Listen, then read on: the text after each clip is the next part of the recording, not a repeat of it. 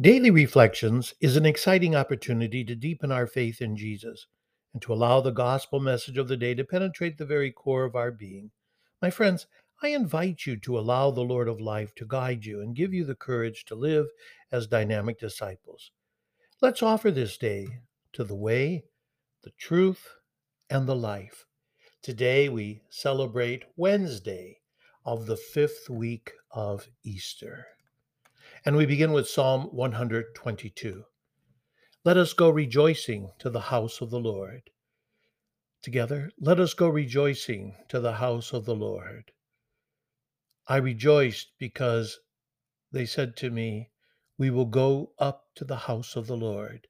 And now we have set foot within your gate, O Jerusalem. Jerusalem, built as a city with compact unity. To it the tribes go up the tribes of the Lord. According to the decree for Israel, to give thanks to the name of the Lord. In it are set up judgment seats, seats for the house of David. Let us go rejoicing to the house of the Lord. Together, let us go rejoicing to the house of the Lord. Our gospel for today is taken from John chapter 15, verse 1 to 8. Jesus said to his disciples, I am the true vine and my Father is the vine grower. He takes away every branch in me that does not bear fruit, and every one that does, he prunes so that it bears more fruit. You are already pruned because of the word that I spoke to you. Remain in me as I remain in you. Just as a branch cannot bear fruit on its own unless it remains on the vine, so neither can you unless you remain in me. I am the vine, you are the branches. Whoever remains in me and I in him will bear much fruit, because without me you can do nothing. Anyone who does not remain in me will be thrown out like a branch and withered. People will gather them and throw them into a fire, and they will be burned. If you remain in me, and my words remain in you, ask for whatever you want, and it will be done for you. By this is my Father glorified that you bear much fruit and become my disciples. Remain in me as I remain in you. Just as a branch cannot bear fruit on its own unless it remains on the vine, so neither can you unless you remain in me. Yes, my brothers and sisters, a branch cannot bear fruit on its own. In Oregon, we have some of the the best wines. And as I drive through the various communities in Oregon, there are many beautiful vineyards. And every time I drive past one of these vineyards, I reflect on my relationship with Jesus. Jesus is everything for me, He's my way. And I never want to choose to turn my back on Him. I want to live in the light. A, a branch grows some of the tastiest grapes because of its strong connection to the vine. When we are connected to the vine, we produce some wonderful fruit.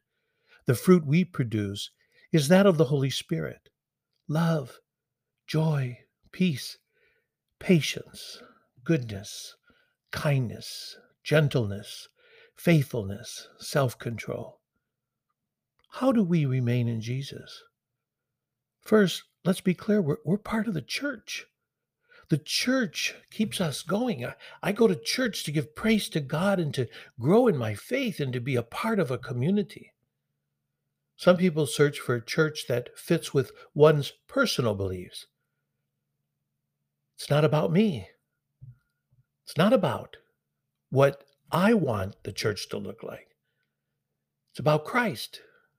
Again, if I only think about me, then eventually I will fall from the vine. The truth is not based upon what I think or what I want or my point of view.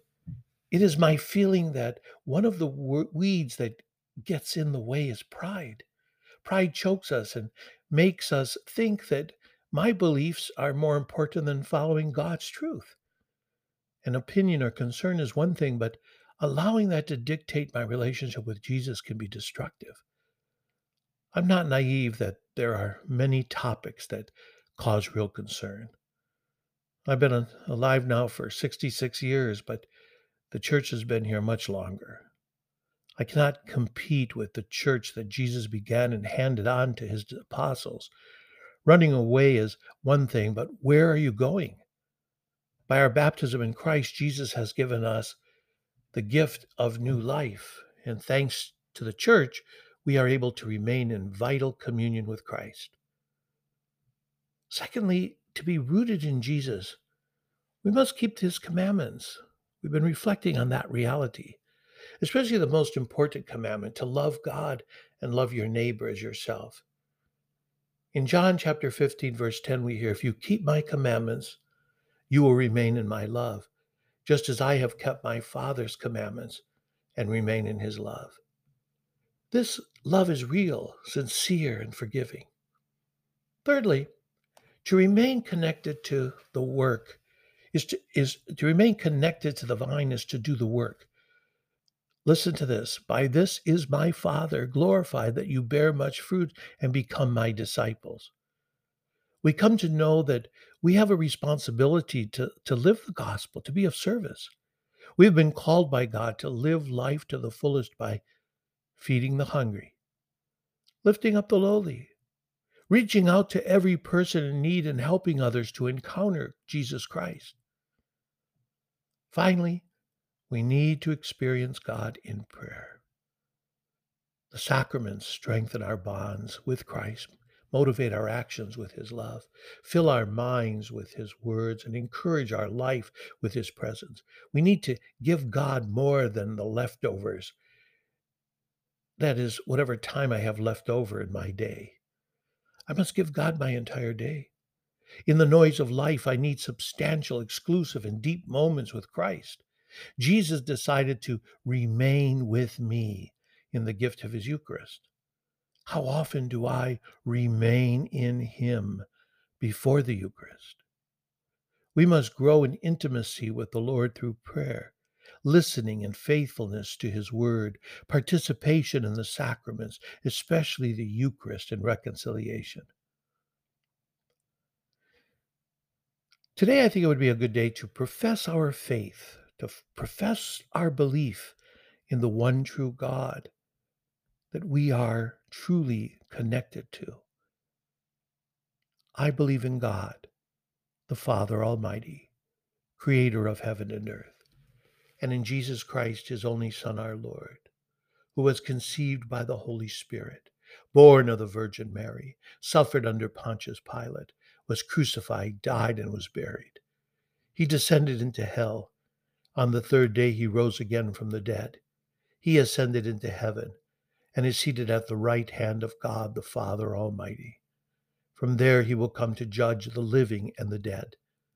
I believe in the Holy Spirit, the Holy Catholic Church, the communion of saints, the forgiveness of sins, the resurrection of the body, and life everlasting. Amen. Have a great day. Be sure of my prayers.